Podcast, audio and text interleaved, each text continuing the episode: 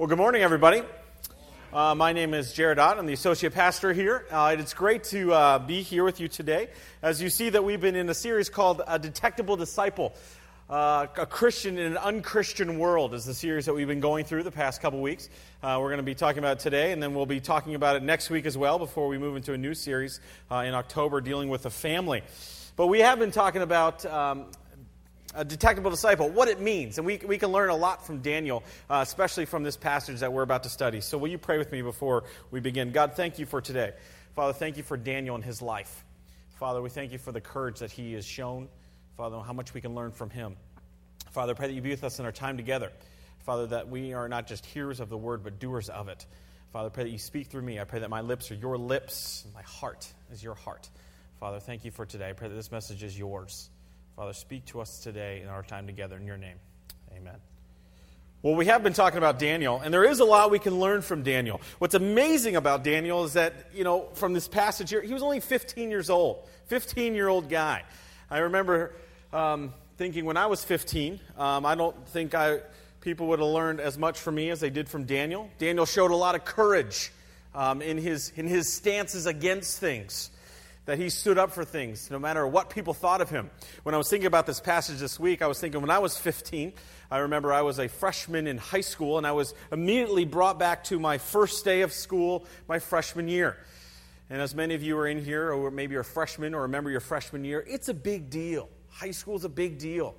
And I remember, as probably many of you a few weeks ago, when you're getting ready for your first day of school, especially high school, you get out all your new clothes, your new shoes, and shirts and pants because you're ready to go, want to make a good first impression.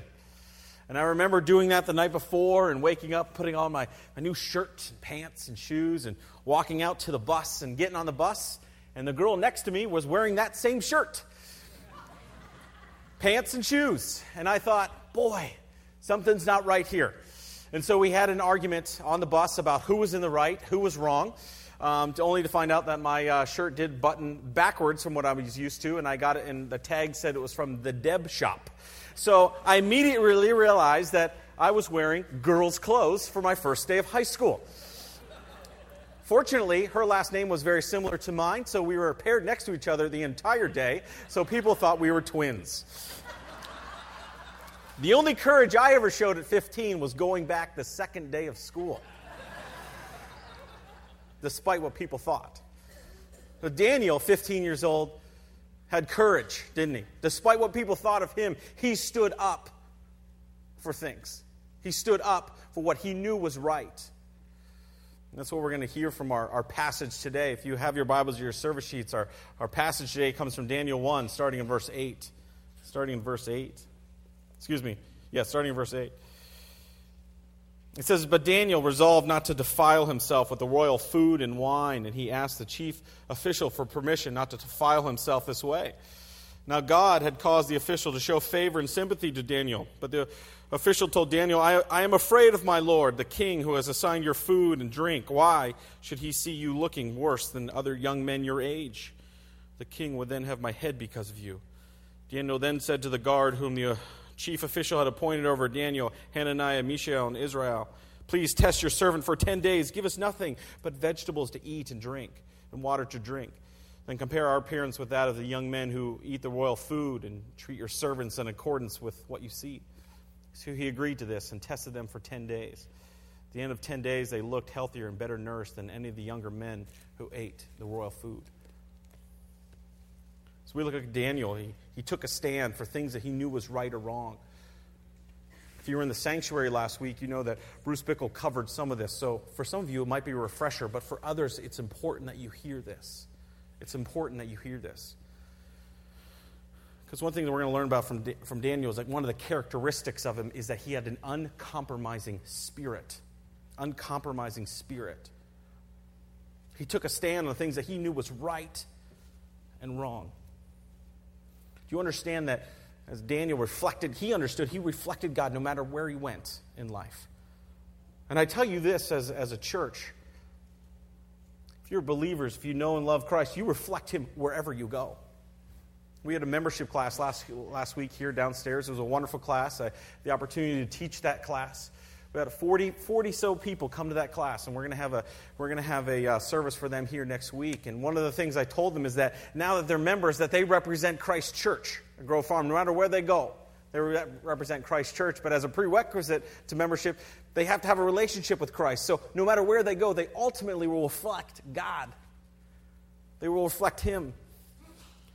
That's why 2 Corinthians 3:18 says, all of us who have the veil removed can see and reflect the glory of the Lord. And the Lord, who is the Spirit, makes us more and more like Him as we are changing into His glorious image. We reflect God no matter where we go. If you get anything out of this message, it's that.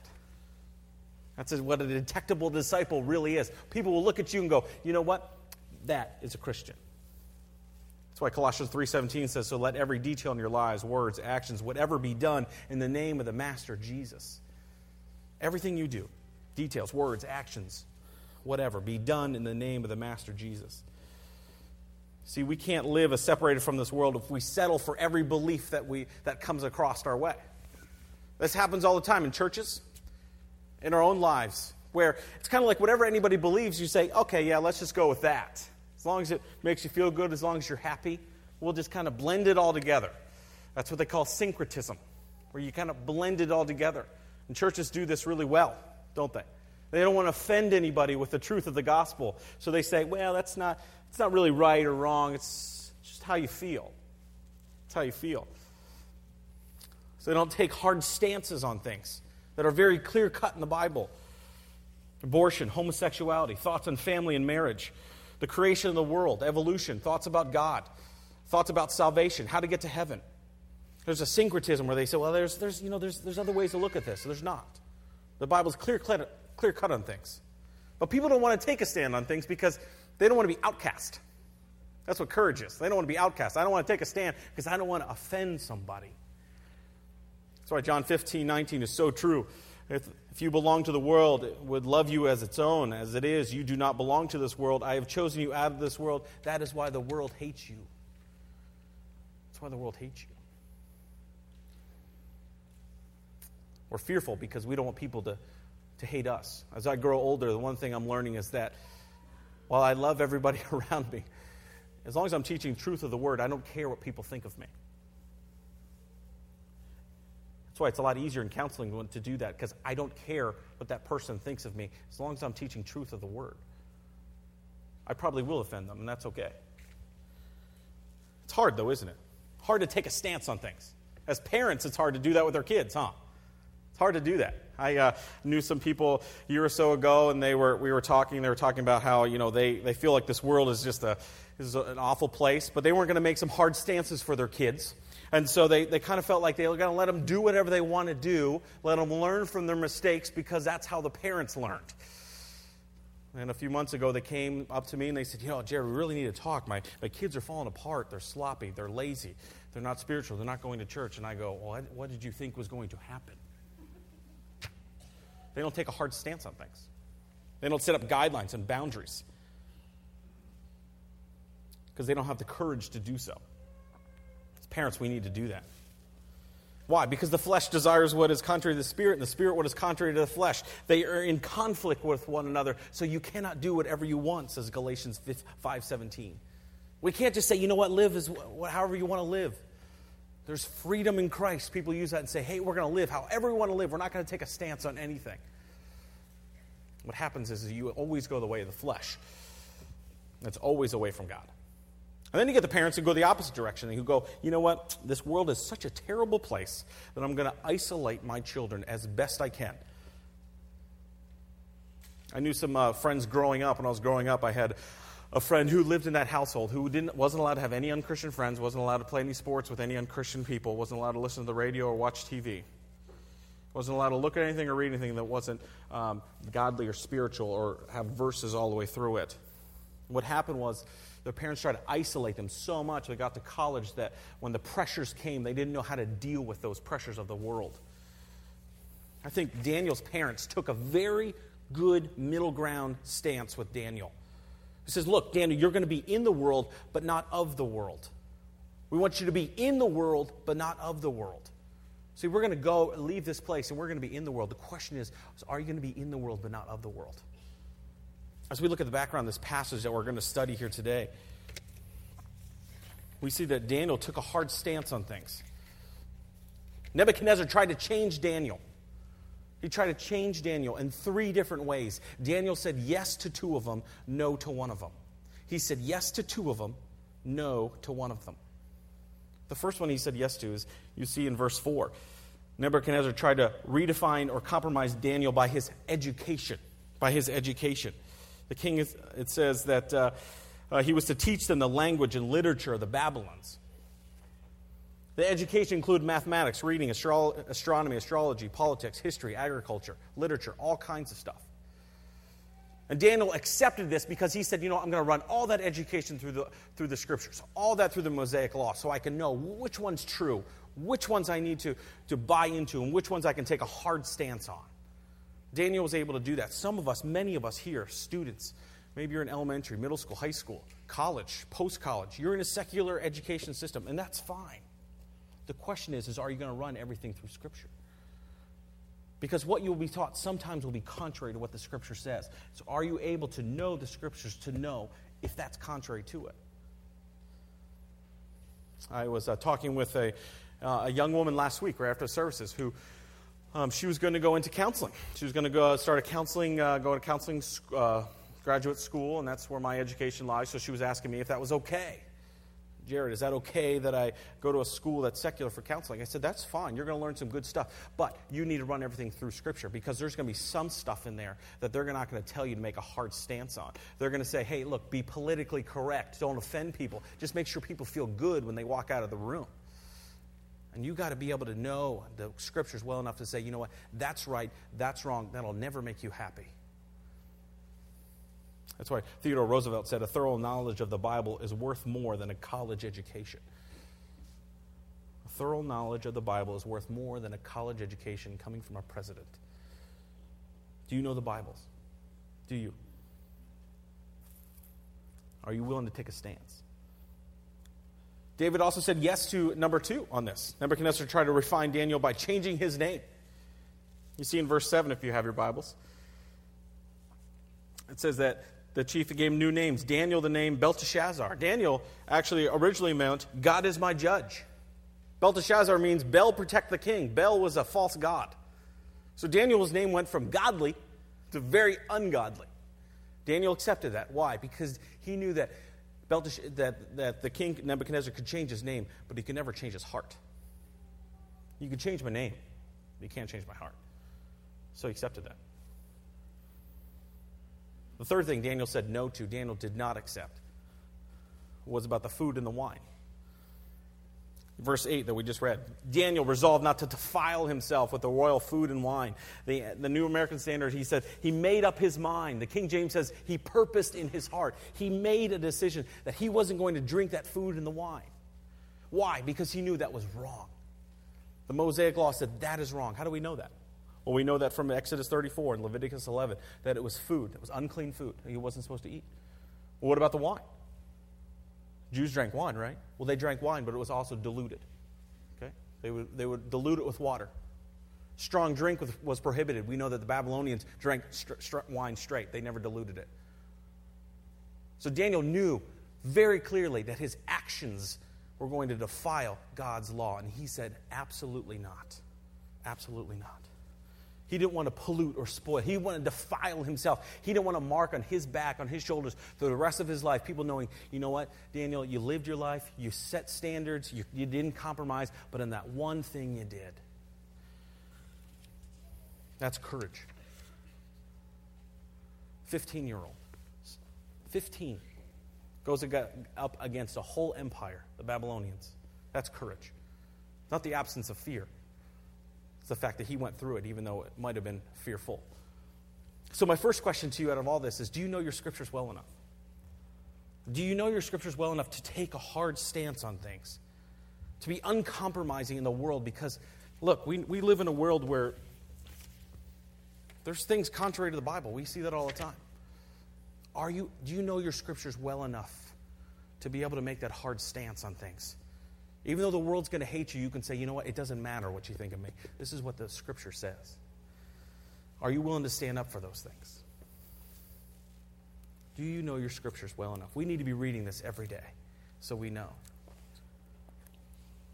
Well, Daniel was able to make a very clear decision, uncompromising decision on some clear matters, eating food and the wine.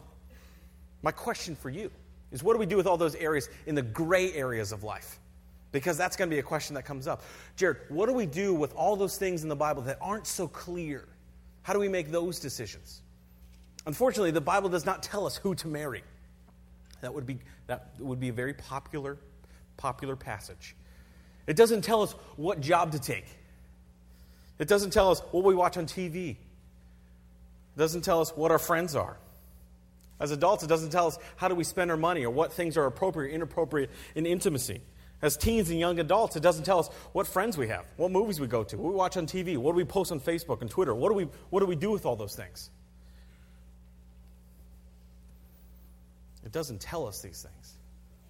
And so people will look at the scriptures all the time, and they'll look at that popular passage in Timothy where it says, all scriptures God-breathed, and useful for teaching, rebuking, correcting, and training in righteousness, so that the servant of God may be thoroughly equipped for every good work. And they'll look at that and they'll go, well, the scriptures are good for that. And so then they'll try to find the hidden meanings. That's what the next step is. People try to find the hidden meanings of things. I've seen this all the time. People are wondering who they should marry. So they'll open up the scriptures. They'll go, who should I marry? They'll open it up. They'll look at Paul's thing where it says, oh, it's better to be single. And they break it off with somebody. And I go, what in the world? Where did you get that from? I met with a guy a while back who had posted something very, very terrible about his own wife on Facebook. And I said, what are you doing? He said, well, I read the passage that out of the heart, the mouth speaks. So that's how I felt. So that's what I said. Oh, now I see why you're in here with me. That's good. People look for these hidden meanings of things. It's just not there. Deuteronomy 29:29 says, the secret things belong to the Lord, our God, but the things revealed belong to us and our children forever, that we may follow all the words of his law. The secret things belong to the Lord our God. This is hard for many of us because we're looking for those hidden meanings. Fortunately, some things belong to the Lord. Now, it wouldn't do you any justice right now if I said, okay, let's close in prayer. God bless you as you leave here. There's a lot of secret things we don't know. That's not it. Because all Scripture is God-breathed and useful for teaching, correcting, rebuking. So where do we go? Where do we go? Where do we go with decisions that are in the gray areas of life? We need to go to the Scriptures. Where do we go? Two Scriptures. Here they are. They're going to come up on the screen behind me. The first one is 1 Corinthians 6:12. Everything is permissible for me, but not everything is beneficial. Everything is permissible for me, but I will not be mastered by anything. Everything's permissible, but not everything's beneficial. Everything's permissible, but I will not be mastered by anything. And the second one is 1 Corinthians 10:23. Everything's permissible, but not everything's beneficial. Everything's permissible, but not everything is constructive. Everything's permissible, but not everything's constructive. Another word there is edifying. So the question is how do we know about the gray areas of life? How is Scripture helpful? We run it through three tests. Go back to the first one. The first thing is not everything's permissible, but not everything's beneficial. Is it beneficial for you? The second one is everything's been permissible for me, but I will not be mastered by anything. The second one, is it going to master you? Will it control you? Will it become something that becomes an addiction to you, controlling your life? And the third one in the next verse is everything is permissible, but not everything is constructive or edifying. Edifying for others, constructing, building up. The verse right after that, 1 Corinthians 10:24 says, nobody should seek his own good, but the good of others. So is it beneficial for me? Will it be master? Will it be control me or become a master to me? And is it constructive and edifying for others around me? So the first one. Is it beneficial? See, there's freedom in Christ, isn't there? See, people will go around and say, you know what, as Christians, this isn't, we're confined to things. Everything's permissible, but not all things are beneficial. So the first question is, when things come up, is what you're looking at, what you're reading, what movies you're going to, who your friends are. Is it beneficial? Is it going to point you to God? Is it going to, as we said already, reflect the glory of God, because it reflects the glory of God wherever you go? So will that push you to reflect the glory of God, or will it push you away from the glory of God? Will that movie that you're watching, those TV shows, the person that you're dating. If you're going to marry that person, is that person going to push you towards God or push you away from God? If it's going to push you away from God, I would caution about marrying that person. Because is it permissible? Yeah. Is it beneficial? Probably not. What about music? Music is always a hot topic. Because there are things in life, before we get to the music thing, there are things in life that are beneficial. There are things that relax us. There are things that are good for our minds. There's physical exercise, leisurely activities that are beneficial for us. There's a lot of things beneficial. TV shows, movies, they help relax us. That's fine. Some things help us focus mentally. So some things are good mentally. Some things, hanging out with people, socializing, having parties, that's okay. Because there's a social benefit. But is it going to push you towards God or away from God? Music was a hot topic because people asked me this. Well, what kind of music is good or bad? It doesn't really say in the scriptures, does it? Is it beneficial is the question. I know of a guy that I go to school with. I'm in a doctoral program, and I meet up with him every couple times a year. And he's a pastor in South Carolina, and he loves classical music. He always talks to me. Every time we're together, we'll have lunch, and he always talks to me all about classical music, and I pretend to be interested. And he's telling me all these things, and no, it is interesting. But he goes to concerts, and he listens to classical music to church, and on his way to church, on the way home from church, and when he's at home, and it really focuses his mind. And so is it beneficial? Yes, because it's focusing his mind. It's putting him on the image of God. And so it's focusing his mind. So it is good for him. So it is beneficial. But then you ask about other music. What if the music and the lyrics were pointing you away from God? What if they weren't reflecting the glory of God and they were pushing you away from God? Is that beneficial? I would say probably not. So the first thing, is it beneficial for you? The second thing, is it going to master you? Master you. The word master is the word excusio, which means to have full control over, to hold the body subject to one's own will, to be held captive. I think we can all know of things that hold us captive. There's a lot of addictions we have. Maybe we don't even know it, but there's things that hold us captive. There's a lot of leisurely activities that we do with our time, isn't there? Golfing, fishing, exercising. Again, good for the body. But sometimes those lead to things that master us, that control us. Is golfing good? Yeah. Is fishing good? Yeah. Is reading a good thing? Can it be beneficial? Yeah. Can it lead to an addiction? Absolutely. Can it lead to something that's going to end up controlling you that you have to do? What about going to bars? Are good or bad? Well, there's a social aspect. You can say, well, that's good. But it could it lead to an addiction with drinking? Yeah. Could it potentially lead to you having to go to bars every weekend to socialize? Yeah. So we have to be careful of these things, that they don't become masters of us, because they easily can get there. They easily can get there. That's why Matthew 6:24 says, no one can serve two masters. Either you'll hate the one and love the other, or you'll be devoted to one and despise the other. The thing about being mastered by something is that obsessions lead to ruined marriages or family or finances. One thing always suffers when something else is mastered by something. Something always suffers. I'm talking to people who they go and spend on these leisurely activities, and they're obsessed with it, and then their finances are a wreck. They become mastered by it. That's why Robert Louis Stevenson says, perpetual devotion to what a person calls their business is only sustained by perpetual neglect of many other things. So I'm talking to marriages who are failing because either the husband or the wife are completely devoted to something. We talk about the heart issue of this. It's become a master to you. I don't start with, let's set up all the blockers for those things. I start with the heart issue because you're mastered by it. You're controlled by it. And one thing I always tell people is that, isn't it wonderful that God says you can't be tempted beyond what you can bear? So if you're in this room and you're mastered by something, maybe there's something in your mind, maybe there's something that you have perpetual devotion to, and you feel like it's controlling you, that you're captive to it, I say, God's the God of healing, and He can lead you out of that. So will it be beneficial? Will it master you? And thirdly, will it be constructive? Will it be constructive? Another translation is to edify, to build up. As I said before, the verse that precedes it is, nobody should seek his own good, but the good of others.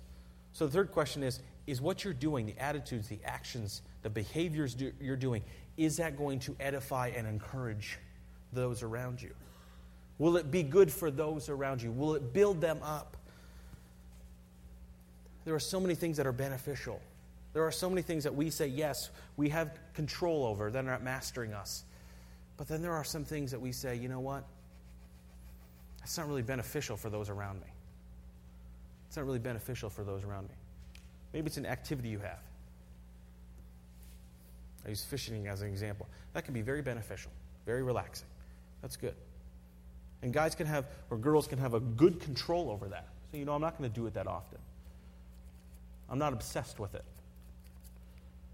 But when families or marriages are failing, and they need to have a conversation with their spouse or with their children, is it good to go fishing at that time? Is it good to go out socializing at that time? Is it good to pick up a book and avoid it at that time? No, because that's not constructive. That's not edifying for those around you. A very clear example of this is a while back I had a guy I was talking to about a job, and he was wondering if he should take this job. And it was a good, high-paying job. Twice as much as he's making now, which was good. It's beneficial. It's helpful. He said he'd have control over it. It wasn't going to master him, something he loved to do, but he had some pretty good time management skills, so I assumed it wouldn't control or master him. The problem was that his marriage was already failing, and his children thought he was an absentee dad, and this job was going to require him to be gone twice as much as he is now. And so I asked him the last question, is this going to be edifying and constructive for your family? You see, because the Scripture's not going to tell us these things. Yes, take the job, marry this person, don't put this on Facebook, post this, hang out with this friend, do this TV show, don't watch this, go to this movie, don't do this. It's not going to go through those things. The only thing that we can do is run everything that we're doing through Scripture. Is it beneficial for me? Is it going to eventually master me? And is it constructive and edifying for those around me? Will it be constructive and edifying for those around you? The one thing I always, when I'm doing a wedding, I only have a few moments with the couple. I don't want to go long-winded. I go over a lot of stuff already in premarital counseling. So I only have a few minutes with them. And what I tell them is, hey, listen, there's going to be a lot of priorities for your time. There's going to be a lot of priorities for your time. And what happens is that people they have the right priorities, but they have the wrong order of things. They think, oh, you know what, I need to go exercise because that'll keep me physically fit, so I'll be good for my family. But they put that above their time with their family and their time with God. Or, hey, listen, I need to go do this thing because it'll be relaxing for me. If I'm more relaxed, then I'm better for my family. But they put that thing before their family or God. They spend their money on that before family or God. Or they say, listen, I really need to spend time with my kids, so I'm going to spend all my time with my kids, and they neglect their spouse altogether. Or, hey, these are the activities we want to do for our kids. We want to do this as a family. It's important we do this. But we do things on Sunday mornings that we're going to avoid church altogether. And I say, hey, those are all great priorities, but you got them in the wrong order. You got to remember God comes first. Your devotion, dedication to your spouse comes second, and then your children. Notice you are not in that equation because it's a selfless thing that we do. That's why Philippians 2 says, do nothing out of selfish ambition or vain conceit. Rather, in humility, value others above yourselves, not looking to your own interest, but each of you to the interest of others. Are you looking out? Is it constructive for those around you, what you're doing? It was J.R. Miller who said, love is always ready to deny itself, to give sacrifice just in the measure of its sincerity and intensity. Perfect love is perfect self-forgetfulness. Hence, where there is love in a home, unselfishness is the law. Each forgets self and lives for others. So my question for you this morning is, first off, do you know the Scriptures enough that when things come up in your life that you're able to take a hard stance on stuff? Because there is stuff in Scriptures that are clearly wrong or clearly right, and we need to take a stance for that. You need to have the courage like Daniel at 15 years old to say, you know what, I don't care what people think of me. I don't care if the world's going to hate me. I'm going to follow exactly what the Bible tells me to do because the only thing that matters to me is God. The second thing is, are you willing for those gray areas in your life, those things that you don't know what the answers are? Are you willing to run them through the test? Is it beneficial for you? Will it eventually master you? And then will it be edifying and constructive for those around you? That's my encouragement for you today, to have courage to stand up. Because there's going to be times where we fear what people think. Courage is not the absence of fear. Courage is going through it and standing up for things even though there is fear. That's what courage is. Let me pray. God, thanks for today. Father, thank you for what we can learn from Daniel. Father, I pray that you be with us. Help us to take a hard stance on things. Father, when we know that they're true, when we know that they're false, help us to make a stand. And Father, for all those other areas, thank you for giving us guidance to know how we can run things through scriptures. Father, I pray that no matter what the actions or attitudes or the behaviors we have, Father, we can run those through scripture. Father, and stand up for what we know is right and have the courage to do so. Thanks again for today. Be with us in your name.